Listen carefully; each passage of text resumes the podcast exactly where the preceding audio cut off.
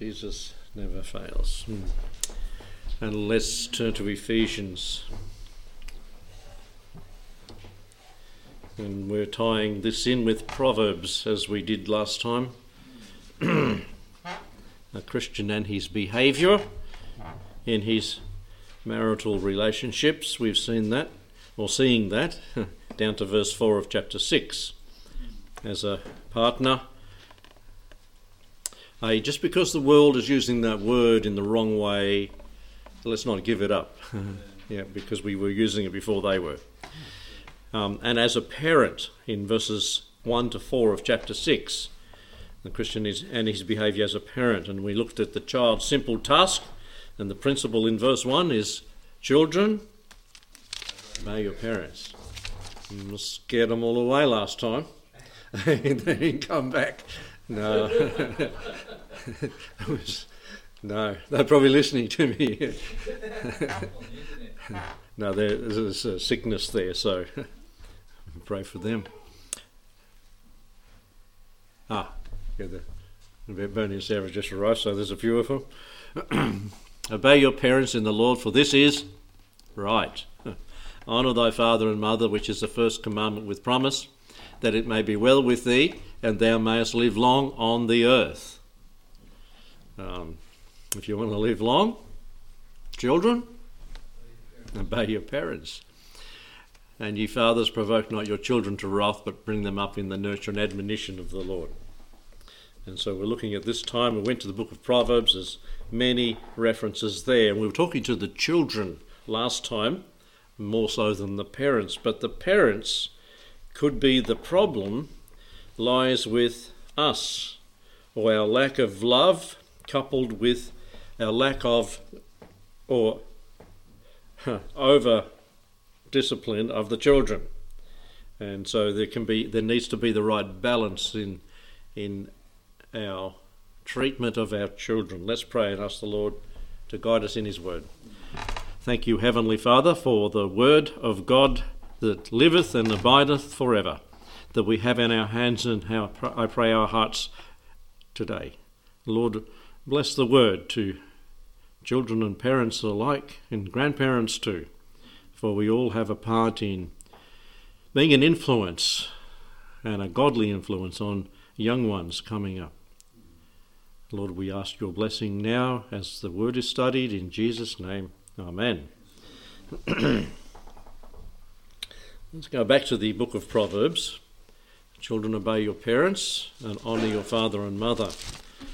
As we're thinking of this, and the, we've looked at, as I said, the children already in the book of Proverbs. Let's look at the parents' responsibility that we have outlined for us in the book of Proverbs. We've got chapter 13 and verse 24. And here's another one you could mark in a different colour, so you can just finger through Proverbs and find it at a, at a flick, flicking the pages and finding the word quickly, and uh, might come good of good use in in time of need. Verse 24 of 13: He that spareth his rod hateth his son, but he that loveth him chasteneth him before times. Now.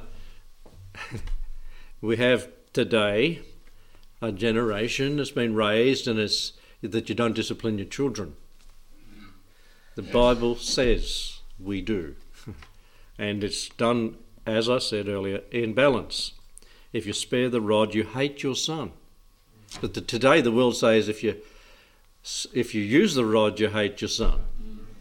If you use the rod in school, you get into big trouble.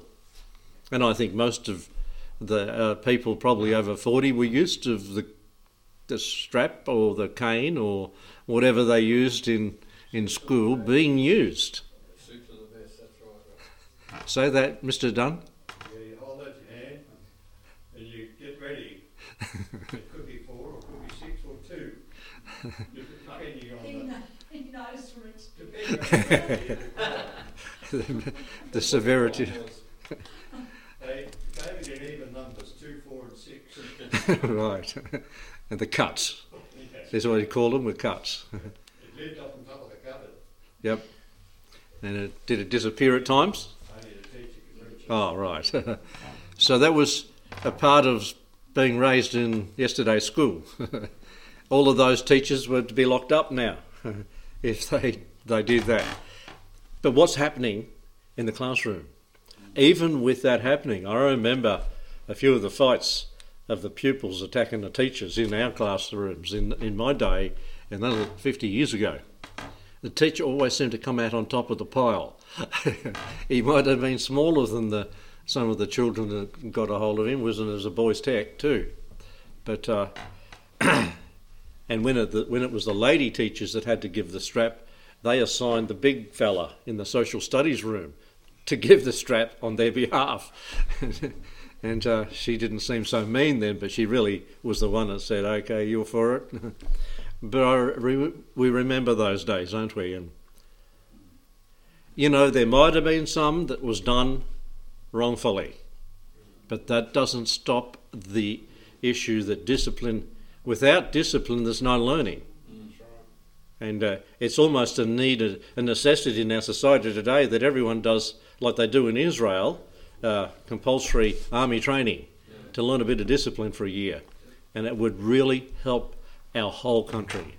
And the government's not listening to us, but that would be good. And in the home, we don't. Eh, the one that hates their child is the one that doesn't discipline their child. Leave them to themselves, and they'll bring you to shame. Let's go back to um, 19 and 18. Chasten thy son while there is hope. And what, when is there hope for chastening a child? When he's 15? No. When he's earlier than that. When he's earlier than that. So, young people, uh, you mightn't like discipline, but it's necessary. Young people, when you grow up, you need to discipline because it, it builds character, it builds honesty, it builds godliness in the, if it's a Christian home into that child. Chasten thy son while there is hope, and let not thy soul spare for his crying. Haven't you noticed the crying's louder before they get the the discipline than after? They're trying to stop you, um, and they need to learn not to do that. Otherwise, there's another one if you keep that up. Add to that. This is what the Bible says. Now, you can argue with all your human wisdom, but this is what God said through His Word. In verse 30 of chapter 20, another one to mark. The blueness of a wound cleanseth away evil, so do stripes the inward parts. And that is in the stripes, the discipline training. Oh, verse 20, verse 6 of chapter 22 over the page. Train up a child in the way that he should go, and when he is old, he will not depart from it. And we had a bit of a discussion a couple of Monday nights ago about that one. And uh, train up a child when he is old, and how old's old. And the, the old there does mean an older person. And that's 2204 in, in the concordance, in the back in the Hebrew. And 2206 when they are it does refer to when a, when a beard starts growing so you see they should by middle teens start getting the drift this is what i should be doing and so from that age onward they should and when they grow old they'll appreciate the discipline they got earlier. And not that they're going to take it on their children because dad hit me i'm going to hit you. That's not the issue at all. Verse 15 Foolishness is bound in the heart, this is chapter 22 still, heart of a child, but the rod of correction will drive it far from him. And there is a good reason for discipline because foolishness. We're all in that category, aren't we? We were foolish in our desires, in our behaviour, in our attitudes, and uh, it's in the child, but the rod of correction will drive it from him. That's Psalm 22, verse 15. Go over the page 23 and verse 13 and 14. Withhold not correction from the child, for if thou beatest him with the rod, he shall not die. Thou shalt beat him with the rod, and shall deliver his soul from where? Hell. Hey, isn't it worth a few strappings um, in the right manner, given at the right time?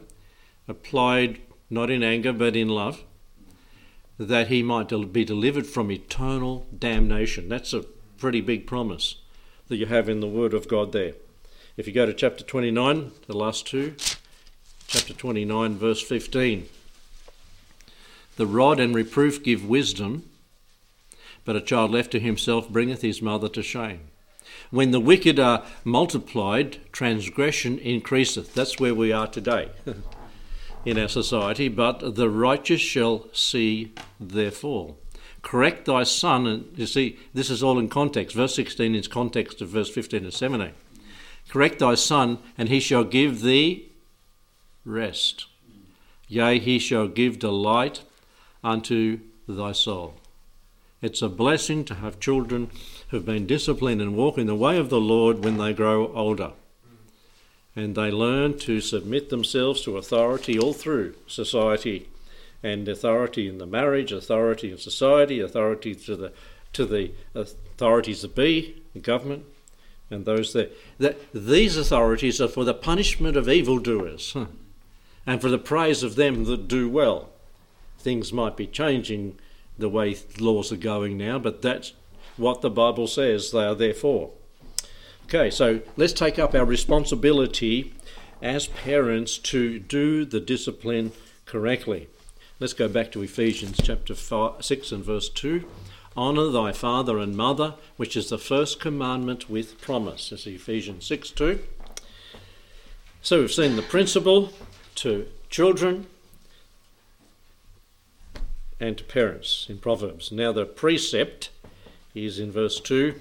The Ten Commandments, the Decalogue, are the heart of the six other, 600 other commandments. They are divided into two parts. It's if you read through the Decalogue, the Ten Commandments, man's duty to God. It seems to be chap, uh, commandment one to four, and then man's duty to man, the, the five to ten. In Ephesians chapter six and verse two, it's the fifth commandment that's being referred to: honour thy father and mother. Uh, this is the first commandment with promise. So the Lord summarized the commandments in uh, Mark chapter 12, verse 30 to 31. And when he was asked the question, which is the greatest commandment? And the greatest commandment, he said, was to love the Lord your God with all your heart. And the second is like unto it. What is it? To love your neighbour as yourself. When you think of that, he summed up the Ten Commandments. Because the first four about our relationship uh, to, to God, and our second, the second six, or the second part of them, the last six, are man's duty to man. Love your neighbour as yourself. So the Lord summarised that pretty good in just a brief saying. this sums up the commandments. Some have said, and probably it's correct, that it should be divided 5 5. 5 to God, 5 to man, not 4 to and, and 6 which then ties this commandment, this fifth one, in with our duty to God. This one that's referred to here honour your father and mother. Uh, this distinction is important for the fifth commandment puts the parents in the place of the Lord over their young children while they're in that formative stage and teaching them to fear God as they would honour and fear their parents. And failure to honour one's parents is an insult to God that gave the commandment, is it, is it not? when, we don't, when we don't obey, we choose to disobey. Rebellion against parents, well, what does it say in the Old Testament to King Saul about rebellion is? Is sin of witchcraft. And that's a pretty, when you're Christian, just think that's a pretty high sin, um, bad sin. Against parents, it's a high handed rebellion against God. And we have a lot of people dabbling in witchcraft then, if they're rebelling and disobeying their parents today. Wicca is the biggest single fastest growing religion in America. Yeah, well, we, have Wicca, yeah. And it all comes from rebellion. It's supposed to be the most Christian country in the world, but yet it's. They took the Bible and took prayer to schools in 1964. This Yep. is what they got now. Oh, well, Yep. And look what we're getting mm. now. All sin is rebellion against God. And grouping the fifth commandment, honour your parents, with those addressed that address our attitude toward God, puts it there in a, a high. Uh, we, we must do this. We must obey God and don't get involved in dishonouring or disobeying God. And so the Holy Spirit makes it clear the defiance of parental authority is also sin against God Himself when we disobey our parents. Now, let's go and see if it's as serious as it is. Let's turn to Deuteronomy chapter 21 and verse 18. Honour your parents, children.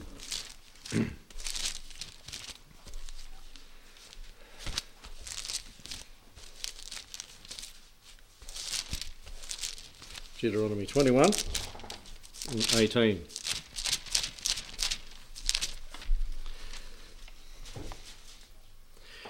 If a man have a stubborn and rebellious son who will not obey the voice of his father or the voice of his mother, and that when they have chastened him he will not hearken unto them, then shall his father and his mother lay hold on him and bring him out unto the elders of the city.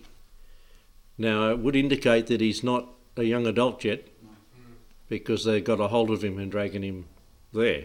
It'd be against his will because he's rebellious unto the gate of the, his place.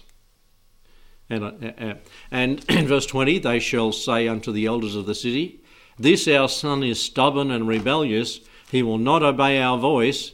He is a glutton and a drunkard. And, well, he might be a bit older than I think. and all the men of the city shall stone him with stones that he die.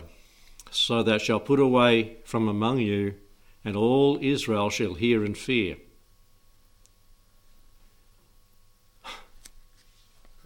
If we had gates in the city of Albury and this happened to one person, what would all the others think? Well, just what they thought in Israel. Because sentence is not issued against rebellion today, we have a society going where it is. There are laws, but the police get frustrated, they catch the criminal, take him to court, he gets off with a slap on the wrist. And the judges just let them off. They, they that um, payroll, when they get out of prison, are letting them out before they should be let out. And, uh, and, and they get free feed, they get television, they can get education, university, in jail. It's not like a punishment. It's like to some, it's a, it's a way of getting something for nothing again and so they've disobeyed the law and gone in. So we are reaping what we sow, and people don't like that, don't like the thought of what we're saying tonight at all. But that's what God thinks. So it's laid down in the Old Testament. God does not want children to disobey parents, He wants them to obey parents. Not just because of the threat, and in Ephesians, eh, we can see there's not because of the threat of punishment, but he gives a promise with it in Ephesians, which is the first commandment with promise. So we go from the principle in verse 1 to the precept of verse 2 of discipline and now to the promise in chapter 6 and verse 3. May be well with you and you may live long on the earth. A child who grows up to love, to honour, and to obey his mother and father lays the foundation, does he, does he not, for a happier, a more stable, and more successful life than a child who is rude, disrespectful, self willed, and rebellious. Let's say a stormy path is ahead for those that are disobedient, and often the people in the jails are full of those who were willfully disobedient or weren't disciplined correctly. They will drift into bad company, resent all rule and authority, and in many cases end up on the wrong side of the law. I've just been reading through the kings in the book of Chronicles and the, the kings of Judah, and it's amazing. And I think I mentioned it, but I didn't mention names. The good and the bad, and the bad and the good, and the bad, bad and good, good, whatever. Rehoboam, he did evil. Second Chronicles 12. Abijah, he was okay. This is the son of a bad king. So he chose to follow the Lord and to seek the Lord. Asa, he did good and right, but then at the end he did wrong, and so many of the kings did wrong just at the end. But was it because of their parents or their own attitude toward their parents? Jehoshaphat, he did good, so there's three in a row that were good, but not all the way through. Jehoshaphat did wrong in chapter 18 and verse 1. And he, he introduced his son, Jehoshaphat introduced his son, who was going to be the next king, to Ahab and Jezebel's daughter. Bad move. twice he it said twice in the scripture he went and made a, a, deal and did a deal with and went to war with, not to fight against but to fight with the king of Israel. He should have stayed separate, but he introduced and then Ahab's child's influence came right into the line of Judah and influenced the next two kings to be bad in Judah itself. He had Ahab, Jezebel's daughter, Je- Jehoram, and daughter and daughter of Ahab and Jezebel, as the king's wife. And the next king was bad. His mum was Athaliah, Ahab's daughter. and then there comes a good king. After those bad ones, was Joash but he was only good. And I think all this depends on the parents and the attitude of the child to the parents and discipline. Joash was only good while there's a good good priest, Jedediah, wasn't it? Yep, Jedediah was alive, and as soon as he died, he went off the rails. And uh, he didn't have that disciplining, guiding hand. And he was an older person. He should, he, by that time, he should have been responsible and know, knew what was right. But um, that, that was this morning. I was reading through them and I thought how it relates to people ending up on the wrong side of the law of the Lord. If they don't submit themselves to, to discipline, don't humble themselves through things that happen. How many times has a teen lived in rebellion, then had children who all rebel? You can praise God if you're out of an unsaved family, you're the first one saved. You can praise the Lord for that. And you can start things again correctly. Back to the book, back to what God wants in your family and for your family. And pray to God that it's not a one generation blitch in your family, that it goes on if the Lord tarries for generations that honour the Lord, that respect Him.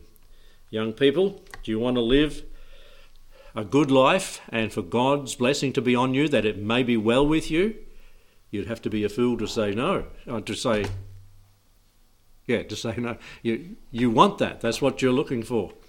And may us live long on the earth. Do you want to live long? Do what God wants you to do in honouring your parents. And um, next time we'll get together, we'll look at verse 4 and the father's responsibility there.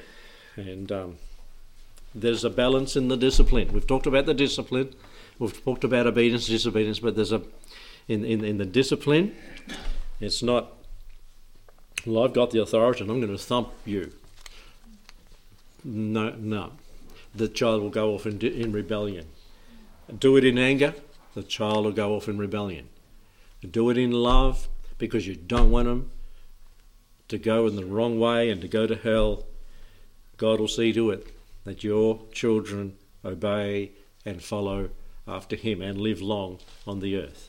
And we'd love, we'd like that to be so for all of our children, wouldn't we? I think we all would.